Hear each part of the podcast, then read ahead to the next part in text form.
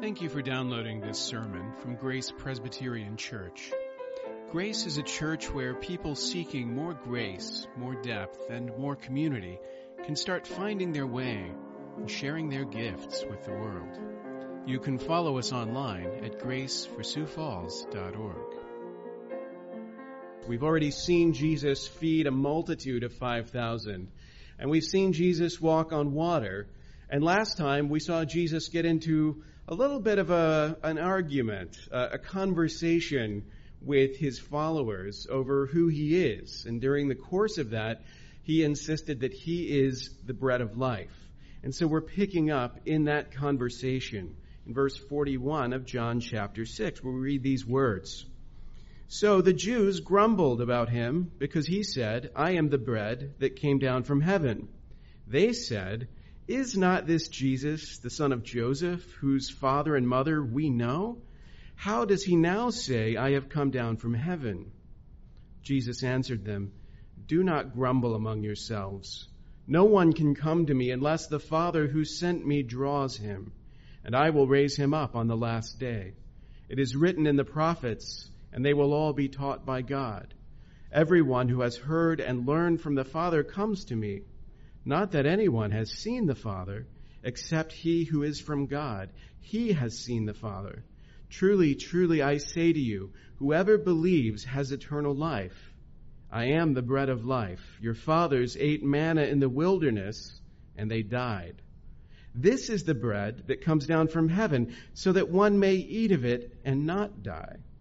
I am the living bread that came down from heaven. If anyone eats of this bread, he will live forever. And the bread that I will give for the life of the world is my flesh. So as the conversation continues, uh, Jesus' hearers, they're troubled by the things he's saying. He's talking about himself in ways that suggest that he's not a prophet in the mold of Moses. He's actually something much more than that. He actually seems to be claiming to have come down from heaven. So he's making bold claims for himself that the people find difficult to accept. And in verse 41, we see that there's some grumbling. John says the Jews grumbled about him.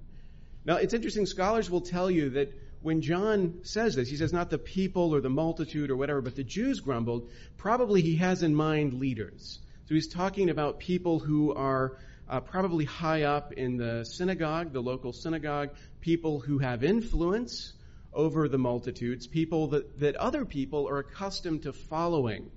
So as Jesus does miracles and as he speaks, he gets a gathering. A bunch of people follow him. And among those people are, are, are some who are accustomed to being leaders themselves. And so they see that there's now a, a gap opening up between uh, Jesus and all of his formerly enthusiastic followers. And into that gap, these, these former leaders enter. And they fan the flame of skepticism, so to speak. Right? They start some murmuring, some grumbling. And they, they, they zero in on this claim of Jesus' to have come down from heaven because they know that can't be so. That can't be true. Right? Because they know who Jesus is.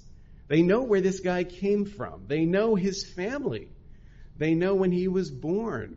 They know where he grew up. They know people that knew him when he was just a kid. So it's like you say you came down from heaven, but actually, we know that, that you're just like us. You're, you're a human just like us. This objection is one that Jesus had encountered before. Not surprisingly, he ran into the exact same thing in his hometown of Nazareth, where people found it really difficult to accept that this guy that, that everybody grew up with is suddenly now the Son of God. How is it possible that, that this kid who grew up in the carpentry workshop who ran around and we saw this, this, this young man here. How is it possible that, that he came from heaven? Doesn't make a lot of sense. The thing that they're struggling with is what we would recognize as the doctrine of the incarnation. Right? They're looking at Jesus and they're seeing in Jesus someone who is fully human.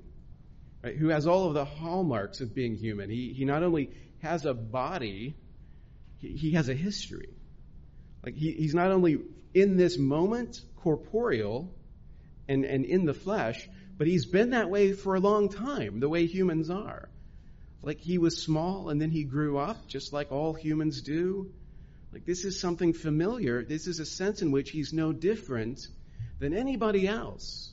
And yet he's claiming to be different from everybody else. So they struggle with it. Like, how is it possible for Jesus to be spiritual when he's clearly physical?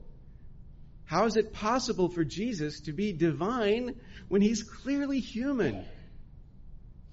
This is exactly the mystery that John opens his gospel by addressing. If we look at John chapter 1, at the great prologue that John writes, we read these words In the beginning was the Word, the Logos, by which he means Jesus. And the Word was with God, and the Word was God. He was in the beginning with God. All things were made through him, and without him was not anything made that was made. In him was life, and the life was the light of men. The light shines in the darkness, and the darkness has not overcome it. That's the first five verses of John's Gospel. And it's all about the divine Word, the divine Logos, which he associates with Jesus. But if you skip down a little bit, after getting that sort of cosmic vision of the Word, who is the agent of creation, the one through whom all things are made, if you skip down to John chapter 1 verse 14, you read these words, and the word became flesh and dwelt among us, and we have seen his glory, glory as of the only son from the Father, full of grace and truth. This is how the human being, Jesus, can claim to be the Son of God, to be the bread from heaven, because he is the Word. He is the Logos. He is the Word made flesh. He gave life to the world at creation, and now he has come to give life back to the world through the work of redemption.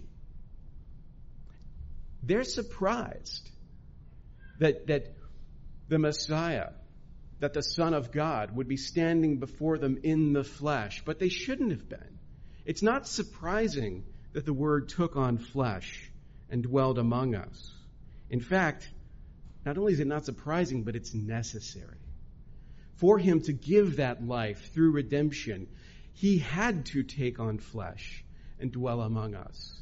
The Messiah, the Christ, the promised one, the Redeemer, had to be not only divine, but also human. Fully God, but fully man as well. The stumbling block, the thing that they're, they're unable to wrap their minds around, is at the heart of the gospel. It is necessary for Jesus to be what they see before them. It's necessary that the bread that gives eternal life be fully human, come with a history, come with a background. He had to become flesh in order for us to have life. But Jesus doesn't respond to their grumbling by explaining to them the doctrine of the incarnation. He doesn't open up his scroll of the Gospel of John and start reading from chapter 1. It hadn't been written yet, so that would have been difficult. Instead, Jesus does something else. And as he often does, uh, Jesus doesn't answer the question directly. He kind of comes at the problem from a, a, another side. And in doing so, he illuminates an aspect of the question that we weren't thinking about. Right? So people are stirring dissent, they're asking questions. Right? They're, they're raising objections to the claims that Jesus is making. And Jesus doesn't go toe to toe with them and argue the evidence. Instead, he starts talking about what's behind the objection. He starts talking about what is behind their skepticism, what is behind their unbelief. Listen to what he says. Jesus answered them, Do not grumble among yourselves. No one can come to me unless the Father who sent me draws him. And I will raise him up on the last day. That reference, by the way, I will raise him up on the last day, that is the third time in this chapter that Jesus has referenced future physical resurrection of his followers. He will raise us up on the last day in the flesh once again. It is written, Jesus continues, in the prophets, and they will all be taught by God. Everyone who has heard and learned from the Father comes to me. So those who are taught by the Father come to the Son. That's what he's saying. Those who are taught by the Father come to the Son.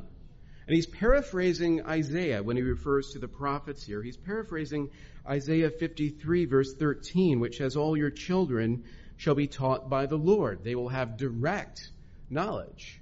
They will be uh, educated by God himself. As you think about that, it should remind you of something that the prophet Jeremiah says. In Jeremiah 31, when Jeremiah prophesies the, the coming of a new covenant, listen to some of the things he says about what that will be like. This is Jeremiah 31, 34. And no longer shall each one teach his neighbor and each his brother, saying, Know the Lord, for they shall all know me, from the least of them to the greatest, declares the Lord. If you work in education, I apologize. But it appears that what we're being told is that when it comes to knowledge of God, the middleman is being taken out of the equation. It will no longer be necessary for someone to come along and teach you the things of God because God himself will be your teacher. And this is indeed how the new covenant operates. We don't believe in him secondhand. Our faith is not in people whose authority we trust so that we follow what they say about God. Rather, we are taught by God Himself. It's interesting if, if we're right about this speculation about what's going on, if this grumbling really is being stirred up by like former teachers, people used to being respected, suddenly eclipsed by Jesus, then you can see there, there's a layer here that's kind of uh, cutting against them a little bit. You don't need this kind of instruction, Jesus is saying. You must be taught by the Father in order to come to me. It doesn't matter what your other teachers are telling you. But your other teachers are skeptical, and there's a reason. But it's not the reason you think, and it's not the reason they claim. It's not because of a lack of good evidence. Jesus says they do not come to me because they have not been drawn by the Father or taught by him. Everyone who is drawn and taught by the Father comes to the Son. There's a calling there that, that, that God does, and it, it is effective. It works. When the Father teaches you, you learn. In the Father's classroom, no one falls behind. Jesus is essentially posing the question how can you come to me unless the Father calls you? When he raises that question, he illuminates an aspect of salvation we're not accustomed to thinking about. Because when we think about the claims of Christ, we tend to think about the, the psychological ramifications, the intellectual aspect. What are the arguments? What does it mean for me to believe? And now Jesus is saying there is a spiritual dimension. There's something deeper going on than just intellectual assent. There's something deeper going on than mere persuasion. A few verses earlier, as we saw last time in verse 37, Jesus told us that all that the Father gives me will come to me. That's like the positive side of the statement. All that the Father gives me will come to me, and I will lose none of them. Now in verse 44, we get the flip side. No one comes to Jesus unless drawn by the Father. That spiritual dimension is necessary to our salvation. This is uh, Calvin commenting on these verses. He says, It is a peculiar gift of God to embrace the doctrine which is exhibited by him. Christ declares that the doctrine of the gospel, though it is preached to all without exception, cannot be embraced by all, but that a new understanding and a new perception are prerequisites and therefore that faith does not depend on the will of men, but that it is God who gives it. He gives us not only the choice of believing, but faith itself. That last line is the key. He gives us not only the choice, but faith itself. And when we talk about the good news of the gospel, we're accustomed to thinking of it in this, this light, like we are all sinners. It's a terrible thing to be a sinner, to stand under condemnation. But the good news is God has given you a choice. Jesus is saying more than that. The good news is not that God has given you a choice. The good news is faith itself. The choice becomes so important to us The idea of choice and all that it suggests, it's something to cling to. It's something even to be proud of. You made the right choice. But the gift of the gospel isn't the gift of a choice. The gift of the gospel is more than that. It is the gift of faith itself. Listen to the way John speaks about this in the prologue again in verse 10 through 13 of John chapter 1. He says, He was in the world, and the world was made through him, yet the world did not know him. He came to his own, and his own people did not receive him. But to all who did receive him, who believed in his name, he gave the right to become children of God, who were born not of blood, nor of the will of the flesh, nor of the will of man, but of God. So the children of God are those who receive him, who believe in his name, but they're not born of the flesh. In other words, their salvation isn't ethnic. They're not saved because they were born into the right tribe. But they're also not born of will. In other words, they don't save themselves by a work of faith. Rather, they are born of God, of this supernatural work of God. Which doesn't mean that we don't have will and exercise it. It doesn't mean that we don't make choices. Oftentimes, we read the Bible as if one teaching that Jesus gives is meant to cancel out the other. And the way that, that you discover what the truth is, is you, you pick the one that seems best to you and you let it steamroll all of the rest. So some of us want to look at, at Jesus' words and, and see uh, no one comes to Jesus unless drawn by the Father and say, and what he means by that, of course, is, and everyone is drawn by the Father, and it's only the failure to make the right choice that, that makes all the difference. Which essentially takes all this language of drawing and says, that was kind of pointless. There's really no reason to make that distinction. But of course, there are sometimes others who see this language. No one comes to Jesus unless drawn by the Father and say, this means our choices are illusions. This means nothing is real. This means you think that you have a will, but really you don't. You're just a puppet on a string. That, of course, is false as well. We're given the spiritual dimension in salvation. We're told this is real, and all of the other stuff is real too. All of the other stuff is real as well. In other words, we do make choices. And those choices do matter. And the Bible over and over again holds us responsible for what we do. No one in Scripture is treated as if because of God's involvement in their life, they're not culpable for the sin that they do. That never happens. Right? We're responsible. It's possible to find yourself like, like Judas does in this strange situation where the Bible is teaching that what you did was ordained by God and you're justly responsible for it. And as long as we approach Scripture with that either or mentality, we'll never make sense of this. But Jesus isn't speaking in the language of either or, it's both and. He's showing us there's a higher reality, there's something behind what we see with our eyes. Our choices are real. They're real causes for the things that happen in our lives, but the Reformed scholastics would call them instrumental causes. They're the causes that bring things about immediately, but they aren't the ultimate cause, which is God Himself. God Himself is the ultimate cause. We will not bore you with theories of Aristotelian causation. If you're interested in that, we can talk about it later.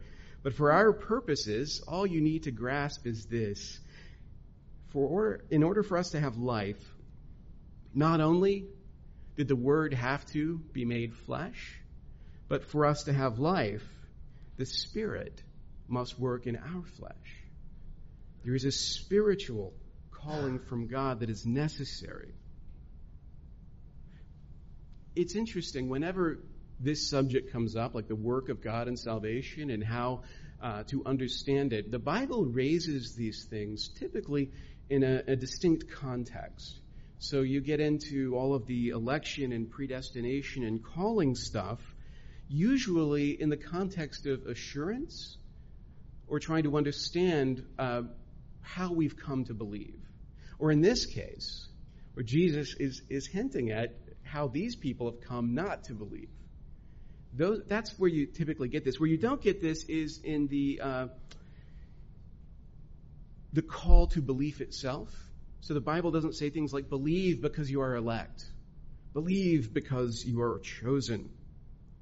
Rather, it's the other way around. We're told if you believe, then you can find comfort in that work of God before the foundation of the world. It can give assurance to you. And it also guards against pride so that you don't reflect on your good choices and say, you know, I see why I'm going to heaven. Because I look at people around me and they've made bad choices. It takes away from us, in other words, uh, a sense of self righteousness. So Jesus, speaking to a multitude whose leaders are giving them good reason not to believe, doesn't argue the facts with them. But he does undermine their credibility in a different way. He's saying to his followers, don't look at their unbelief and think, well, if they don't believe, then maybe I shouldn't either. Maybe they know something I don't know. Maybe they're just asking the hard questions that, that I didn't take time to ask. Jesus says there's something else behind their unbelief. And rather than following them, we ought to pity them and, and pray for them.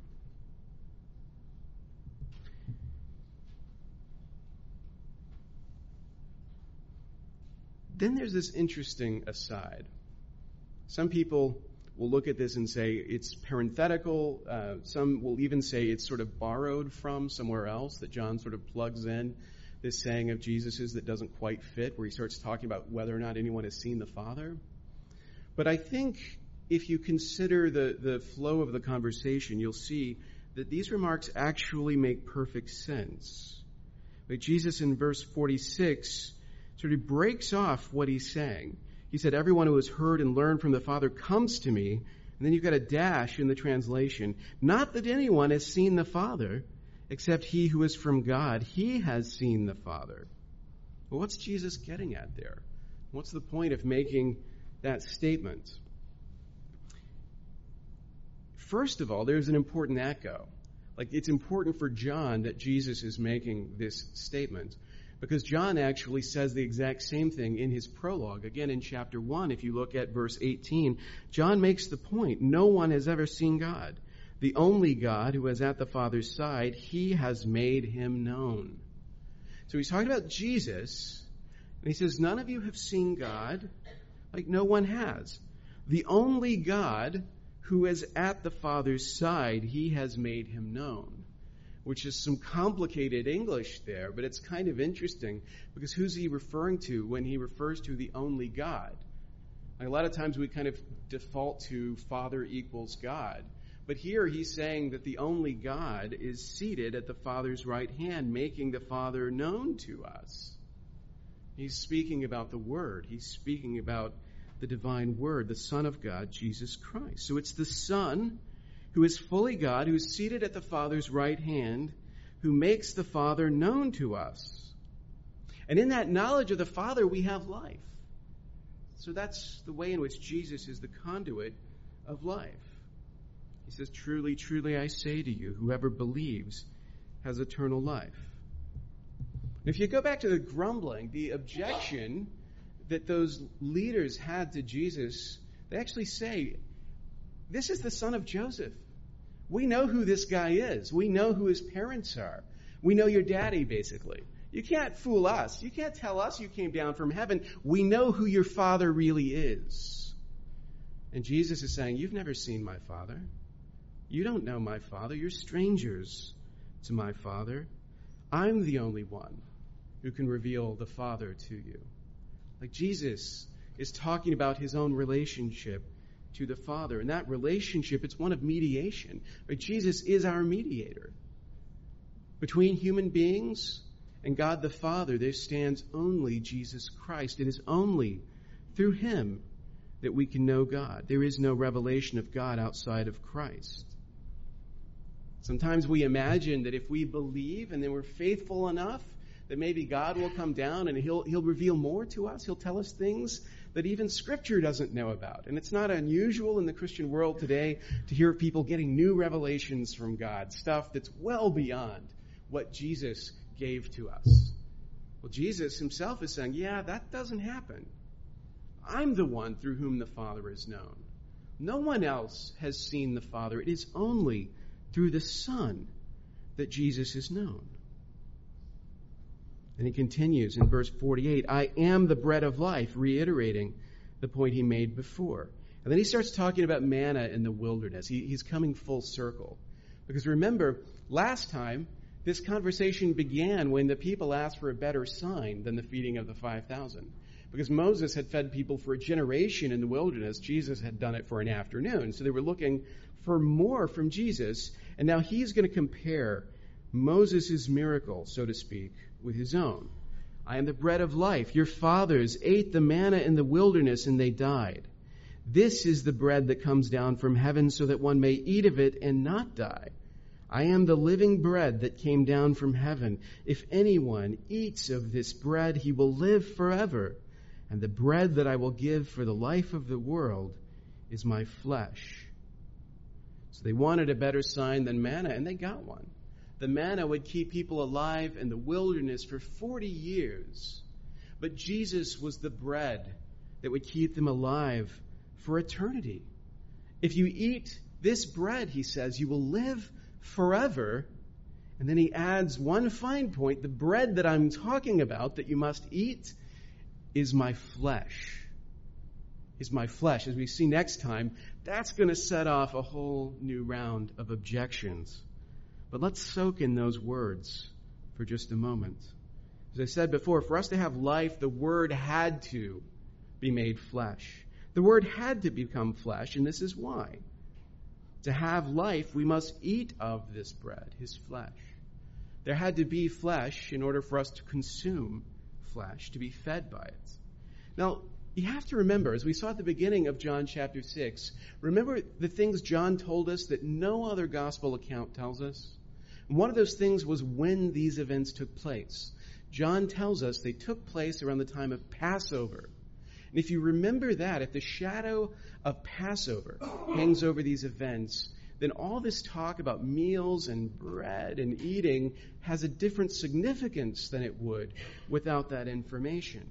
Because remember what Passover was. Passover is an old covenant feast of remembrance that looks back on a sacrifice that was made to save the people, to save their lives.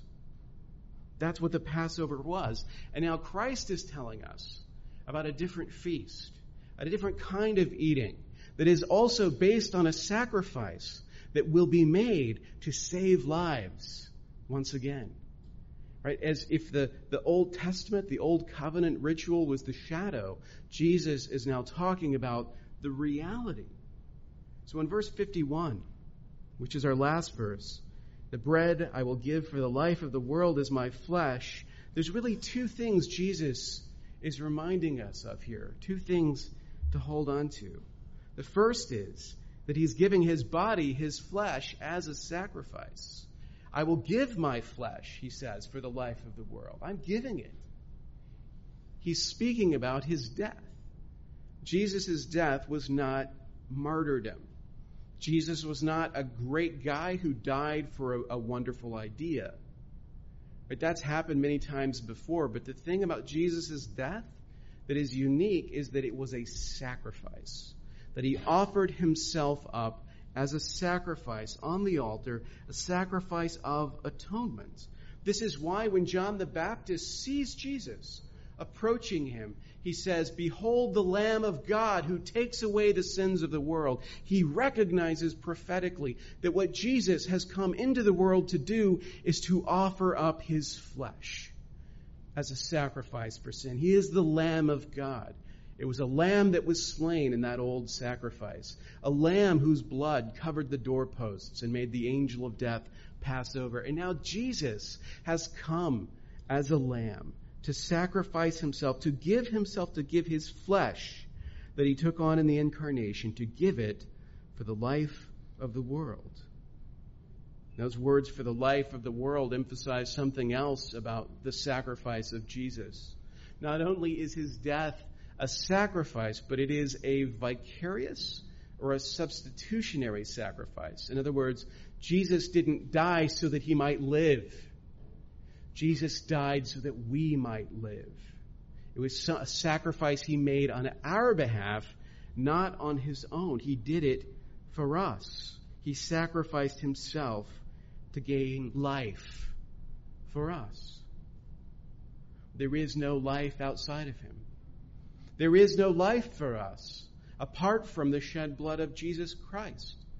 From, from the sacrificial death of Christ, out of that death flows everlasting life. The fruit of your sin is death. Because we are sinful by nature, willfully sinful by nature, allowed to run its course, the end of our story would inevitably be death. But when you come to the Son, when you taste of Christ, Christ who is our sacrifice, when by faith you are joined inseparably to Jesus, then the barren wilderness of your life up to now becomes a feast of everlasting, a table set for us in this life that looks forward to the everlasting life to come.